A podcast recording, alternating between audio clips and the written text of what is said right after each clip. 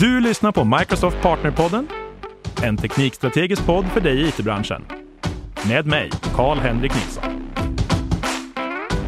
Hej och välkommen! Idag talar vi med Jenny Långström som är någonting så intressant som en Training Program Manager på Microsoft. Jenny har lång erfarenhet från kundsidan med olika företag såsom TDC, Crayon, ATG och Riksgälden. Men när hon var liten då ville hon bli lantmästare och köra en John Deere med trippelmontage. Hej och välkommen Jenny! Tack Karl-Henrik! Du, det är ganska lång bit ifrån lantmästare till att jobba som Training Program Manager. Vet du, egentligen skulle jag vilja säga att jag gör ungefär samma saker som det jag pluggade till en gång i tiden. Med undantag för att jag inte får köra traktor längre. När man jobbar som lantmästare så jobbar man i huvudsak som rådgivare åt stora lantbruk, golfbanor, andra som liksom är beroende utav att optimera avkastningen på en given yta med fasta förutsättningar. Det kan vara jordmån, det kan vara väderzon och så vidare. Och sen inte minst att skydda sig mot hot, vilket vi gör hela dagarna. Men i lantbruket så är hoten ogräs, maskar, insekter.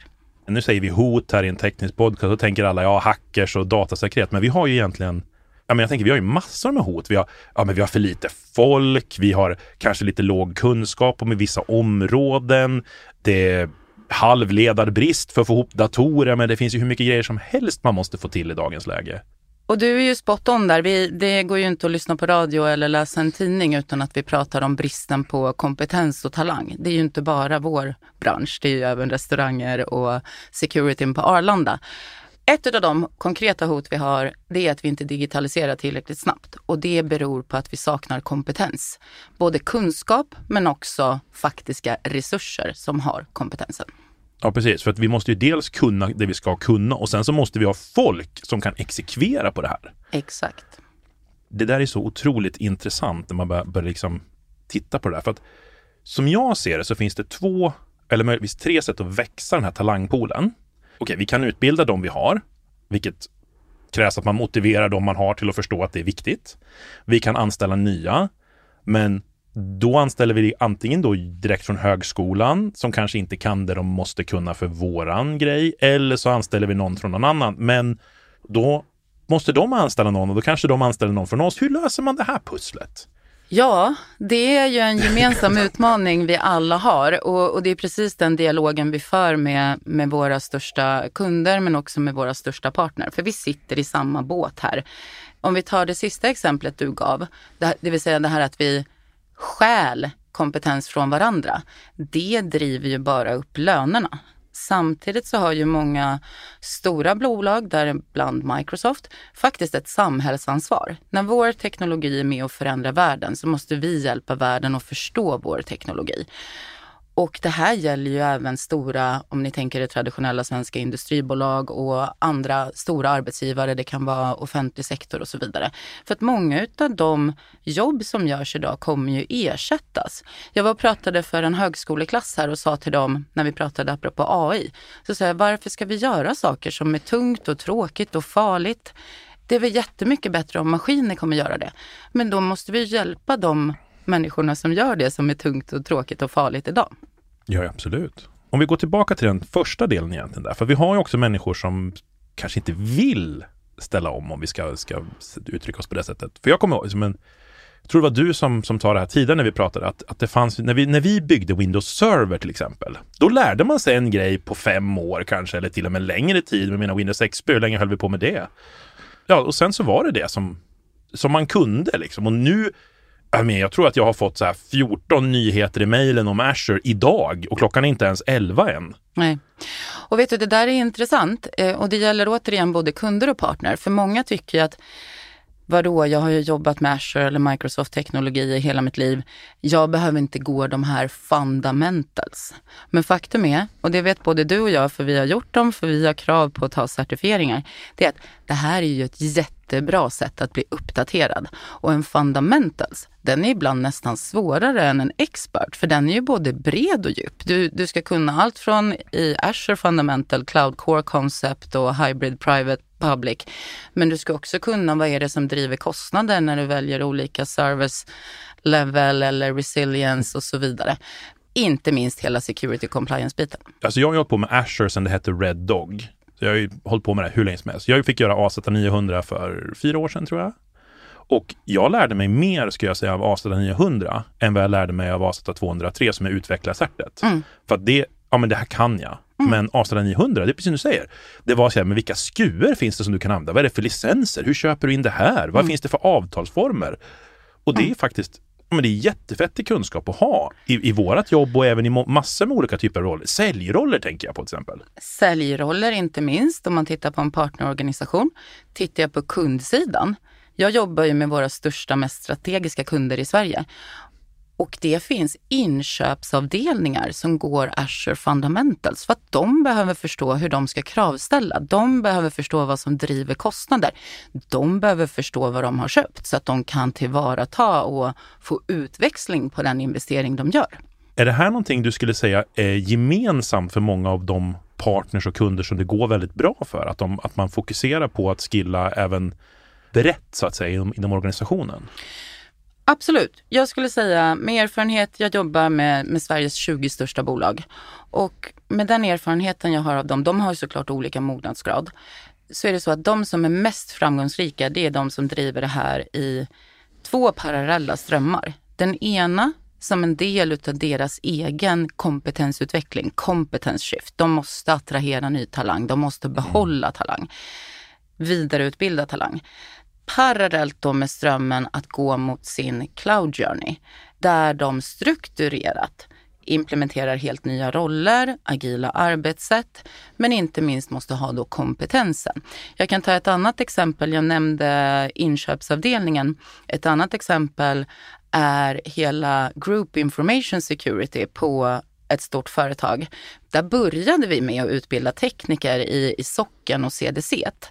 Men Sen förstod ju hela ledningsgruppen för Group Information Security kraften i SC 900 och att ha grundförståelsen. Och SE900 för er som inte vet, det är Fundamentals då för Security, Compliance och Identity. Jag tog själv det certet i våras och det var verkligen en bra uppfriskning kring hela konceptet med Zero Trust och så vidare. Låt mig komma tillbaka till exemplet. De bestämde att hela ledningsgruppen skulle gå den här kursen. De satt tillsammans på ett av våra webinars, våra virtual training days. Och sen så sa de till hela organisationen, 90 pers, att kan vi i ledningsgruppen skriva det här certet, då ska alla göra det. Återigen, starten på deras molnresa, att ha den grundläggande förståelsen och att prata samma språk. För var inte det en lärdom du gjorde också? Att då förstår man begreppen man slänger sig med. Ja men absolut. Och det här, är ju, det här har vi hållit på med i mjukvarubranschen sen som vi domain driven design kom in på 90-talet. Att prata domänen, inte prata liksom språket som vi har i koder utan att förstå vad vi håller på med och kunna prata samma språk. Det jag kan tänka mig dock, när någon hör det här och så sitter man med 400 pers i sin organisation i ett bolag som är jättestort. Det är ju att oj, ska alla de ta en fundamental set? Det blir, det blir dyrt, tänker jag att man kanske tänker. Mm. Och vet du, det här är en välbevarad hemlighet. För vi har till och med kollegor, Karl-Henrik, som tror att det här kostar. Så det är klart att våra partner och kunder tror att det kostar också. Jag tror att det kostar. Man behöver inte ens vara partner eller kund. Du kan gå hem till din familj och tipsa dem om att sätta sig, poppa lite popcorn på fredagskvällen, kolla på virtual training day och få en voucher för att skriva ett fundamental cert. En annan välbevarad hemlighet är att det här är inte bara för Azure Fundamentals utan det är för AI, Data, Dynamics, Security och Power Platform. Är det här någonting vi kan länka till kanske i podcastavsnittet? Det ska vi absolut göra, men den är jättelätt. aka.ms WEBE. E. Perfekt. Om vi fortsätter lite grann till det här med bristen på talang. För jag tänker att vi pratade lite grann om i Sverige så brukar vi, har vi sagt, och vi har sagt det i många, många år, att vi saknar 70 000 personer. Jag tror vi säger vi saknar 70 000 utvecklare. Men jag tittar på statistik här. Och enligt SCB e så finns det 90 000 utvecklare i Sverige. Och 225 000 personer i IT-branschen. Börjar man då extrapolera lite från det, säg att okay, säg att det faktiskt stämmer, vilket var, tror varken du eller jag tror att det saknas 70 000 utvecklare, eller? Jag skulle nog gissa att det är mer. Ja, men vi har ju mer än dubbelt så mycket andra roller som testare, projektledare, chefer, alltså alla som omsätts i IT-branschen. Mm. det är väldigt mycket människor som saknas när man börjar göra matematiken där. Ja, men sen en annan dimension på det hela. För att Satya Nadella, som de flesta som lyssnar på den här podden kanske känner till vem det är, men det är vår koncernchef. Han har ju sagt i många år att every company is a software company. Och där är vi ju idag. Jag brukar prata med till exempel biltillverkare. Jag kan nästan slå vad om att en bil som lämnar bandet innehåller mer kod än Windows 10. Vad tror du som är lite mer teknisk än vad jag är? Ja, det är nog inte omöjligt. Fast jag skulle tro att den förmodligen skickar upp data till molnet faktiskt nu för tiden. Och där ligger nog processingen. Förvisso, förvisso. Men du förstår min princip. Absolut. Och då är vi inne på det här att ett, ett traditionellt industribolag som förr i tiden kanske mest förlåt att jag raljerar, anställde fabriksarbetare ska ju nu konkurrera med samma kompetens som funky startups eh, där alla mm. som är nyutexade vill jobba. Det där är väldigt svårt. Jag pratade med ett bolag som nog hade, låt oss säga 15 år på nacken, vilket inte är ett jättegammalt bolag, men som ändå har, hade hunnit jobba in de här, låt oss säga de kanske lite mer traditionella värderingarna av ett bolag men som tyckte att de var en startup. De tyckte att de var väldigt coola och sa att folk står ju på kö för att jobba här så vi behöver inte ens betala marknadslöner.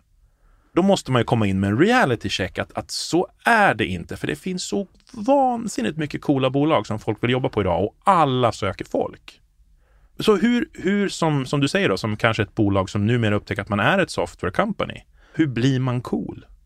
Jag har inget eh, facit på bli cool idé, men om jag ser på hur många av de här traditionella bolagen jobbar nu så handlar det ju dels om att implementera en helt ny organisation. Det har vi sett i flera år, att, att business och tech närmar sig mer och mer, vilket gör att det uppstår nya roller. Och eh, en av de coolaste rollerna som jag har sett, det var ju Cloud Commander. Vem vill inte ha en sån titel? Oklart vad man gör på dagarna dock. Men jag tror att mycket av det, tillbaka till, vi konkurrerar konkurrerar om samma resurser, samma talanger. Så man måste visa att de här rollerna finns och på det här jobbet så kommer du kanske inte bada bollhav som vi gjorde i dotcom-svängen för 20 år sedan. Men du kommer ha en jävligt utvecklande tillvaro. Vi kommer investera i din utveckling och din kompetens. Traditionellt så pratar ju Microsoft ofta med IT-avdelningen i den här rollen jag har idag så kommer vi direkt in och pratar med HR och learning och development. För det här har ju koppling till deras transformation. Gå in på vilken årsredovisning som helst. Alla ska bli data driven. Alla ska driva sustainability. Vilket gör att den här tekniska kompetensen som behövs inte längre en IT-fråga. Det är en fråga för bolagets transformation. Och här blir det ganska roligt för här börjar IT nu ställa krav på HR. Att HR, vi ska gå brandskyddsutbildningar, vi ska gå ditten och dutten. Ni måste se till att det här blir mandatory. Jag jobbar med en del organisationer idag som har krav på certifieringar. Och den tycker jag är jätteintressant. För i vilken annan roll skulle du, Karl-Henrik, vilja flyga flygplan med en pilot som har kollat en tutorial på Youtube? Nej. Nej. Och om jag då får uttrycka mig lite ofint, varför ska man få kladda runt i produktionsmiljöer med risk för att orsaka incidenter utan att ha tagit ett körkort? Ja, men det är ju skillingbristen. Det är ju 900 000 personer som ska till Arlanda nu och det finns liksom 95 taxibilar. Mm. Det är ju liksom det. Ja, men kan du köra mig? Absolut. Jag, jag provar. Jag, jag har aldrig kört förut, men det, ja, men, men det är ju det det är. Det är ju verkligen det som, är, det som driver ja. IT just nu, tyvärr. Och det, tror jag. och det är spot on också. För att en annan intressant sak är att jag ser två trender. Helt plötsligt dyker det upp folk på mina skillingmöten. Jag har ju möten varje vecka med vissa kunder. För man ser en koppling mellan incidenter och brist på kompetens. Mm. Det kan vara liksom specifikt Data Factory eller det kan vara någonting annat. Men sen så ser jag också en annan trend och det är att man vill börja mäta. Man vill se, okej okay, det här produktteamet som har fler utbildningar, fler certifieringar, har de en mer cloud native setup? Har de tillvaratagit möjligheterna med SAS och PAS?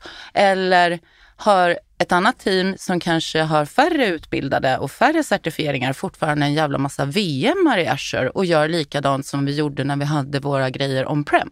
Precis, och där kan man ju börja föda in massor med intressanta grejer. För jag tänker så här, min favoritmätgrej jag brukar prata när jag håller DevOps-föreläsningar, det är bug to feature ratio. Mm. Så hur många features släppte vi och hur många buggar genererade det? För det är ju liksom ett, ett litet enkelt mätesätt att se.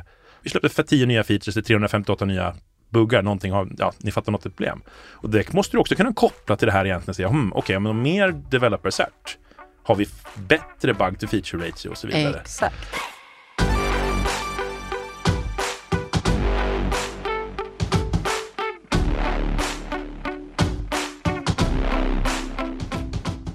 Men du, jag tänkte du skulle kunna få slå hål på två myter åt mig. Eller du kanske, inte, du kanske kan bekräfta dem eller slå hål på dem.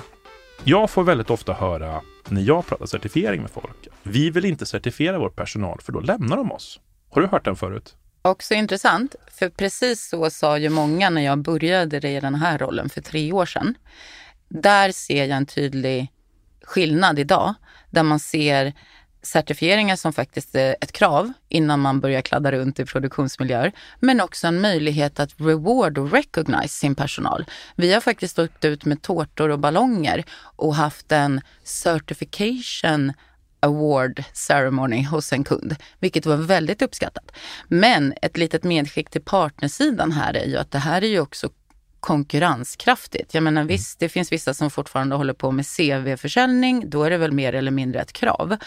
Men inte minst om man tittar återigen för att vara en attraktiv arbetsgivare, att man lockar med att kom till oss, vi hjälper dig att sätta. Och sen råkar jag, även om jag inte jobbar med partner längre, känna till att nya partnerprogrammet kommer ju ställa ännu högre krav.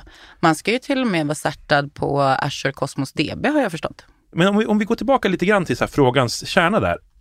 Finns det någon korrelation mellan att folk tar cert och då direkt efter byter man jobb? Jag, jag har aldrig sett det. Alltså jag ser massor med människor som tar cert varje dag. De byter inte jobb för det.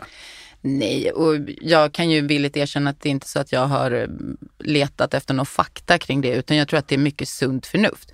Jag tror att den bilden är 15-20 år gammal där, där den här frågan lyfts. Och, och då är ju svaret men vad händer om de inte utbildar sig och stannar? Och då kommer vi tillbaka till det här. Skulle inte ni driva transformation? Skulle inte ni vara mer konkurrenskraftiga? Skulle inte ni vara mer innovativa för att kunna vara konkurrenskraftiga? Ja, men då kanske man behöver kompetensen. Jag tror att det är ganska lätt att leta ursäkter till varför Ja. folk lämnar den. Men alltså, jag tror inte att man lämnar, man lämnar inte en dålig arbetsgivare. Men folk, det finns en väldigt stor möjlighet att röra på sig. Intelligenta människor som ofta jobbar i IT-branschen, de vill ju röra på sig. Det är liksom en, en del av deras personlighetsdrag. Mm. Så att, att man har en 3 till 5 årig turnover rate, det tror inte jag är det är inte så jättekonstigt tror jag. Jag skulle säga att det är nyttigt. Istället för att folk blir trötta och hemmablinda så är det väl supernyttigt att ha viss rotation och få in nya ögon. Eh, på temat certifieringar så tror jag, om jag får gissa, att din myt nummer två är att det bara är av värde för arbetsgivaren. Stämmer det? Shoot! Och här kommer jag dela eh, väldigt massa white paper med dig som du kan publicera tillsammans med podden. För det här är ju lite delikat beroende på vem man pratar med.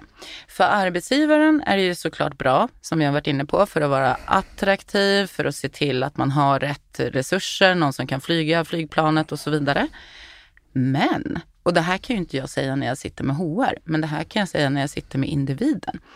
Som individ så boostar du ju ditt CV. Du får alla möjligheter i världen att eh, löneförhandla. Vissa bolag, vi pratade om reward och recognize, vissa bolag har faktiskt en direkt koppling. Ta det här certet så får du en bonus eller ta det här certet så får du så här mycket mer i månadslön.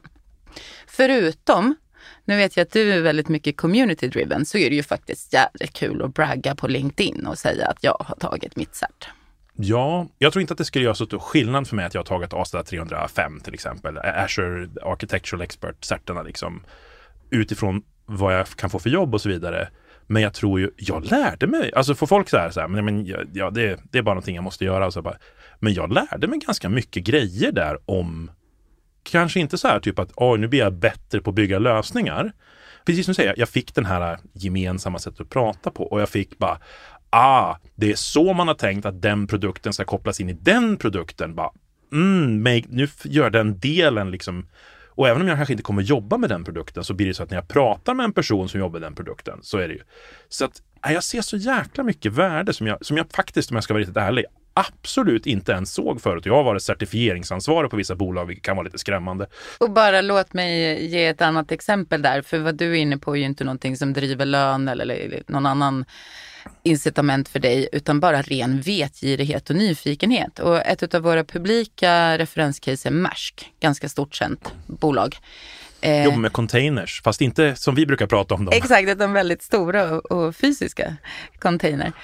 De har alltså fartygskaptener som har gått AI fundamentals för att de har hört så jädra mycket om det här AI i alla sammanhang i flera år. Och så av ren nyfikenhet passa på att gå en fundamentals, för det kunde man ju göra gratis. Jag ser ju att ganska många av våra partners har, och framförallt de, här, de största partnersen får jag väl ändå vara ärlig och säga, de har startat någonting som kallas för Skilling Academies. För att bygga upp eh, ja, en pool egentligen av, av människor att jobba med. Vad är det och hur funkar det? Och det här ser vi hos um vanliga bolag också. Och det här är ju ett sätt eh, att driva det här mer strukturerat. Så det kan vara en all upskilling academy, men det kan också vara väldigt specifika för data engineer och så vidare. Det här har en väldig kraft. Dels att man jobbar programmatiskt med, det kan vara allt från onboarding, man tar in vad heter det på icke-Microsoftiska, när man tar in trainees. Hos oss heter det Aspire. Man ombordar dem, sen vill man att de ska kunna någonting specifikt. Det kan vara som data engineer, det kan vara som någonting helt annat. Men inte minst kraften i att bygga hela communityt. Att ha champions som är ambassadörer. Att ha möjligheter till train the trainers. Du vet ju hur vi jobbar på Microsoft. När vi får kraven att ta våra cert, ja men då brukar vi skapa en liten study group för att man ska kunna hjälpa varandra. Det här ser vi hända hos kunder och partner också.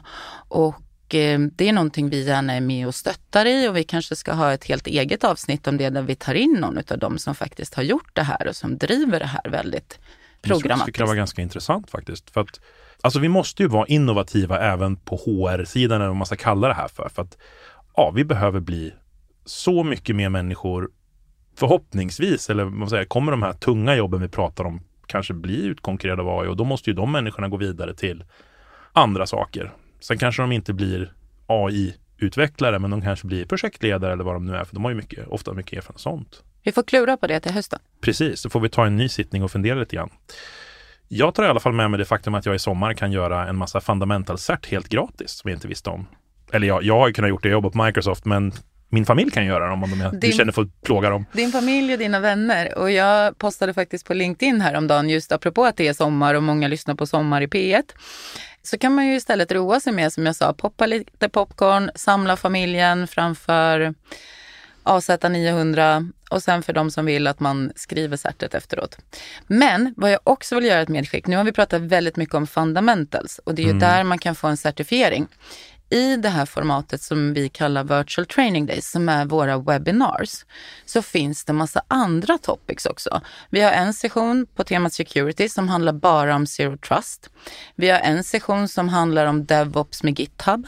Det kan vara analytics med Synapse och så vidare. Så viktiga medskicket är att ett, känna till att det finns. Två, gå in och kolla runt. En annan jättebra sak som vi har där är en session om well architected som också inte bara tekniker kanske ska gå utan den som är produktägare eller annat för att förstå ja, men hur bygger jag det här rätt från början för att inte liksom bara köra lift and shift och köra mina VM i molnet istället för hemma på marken.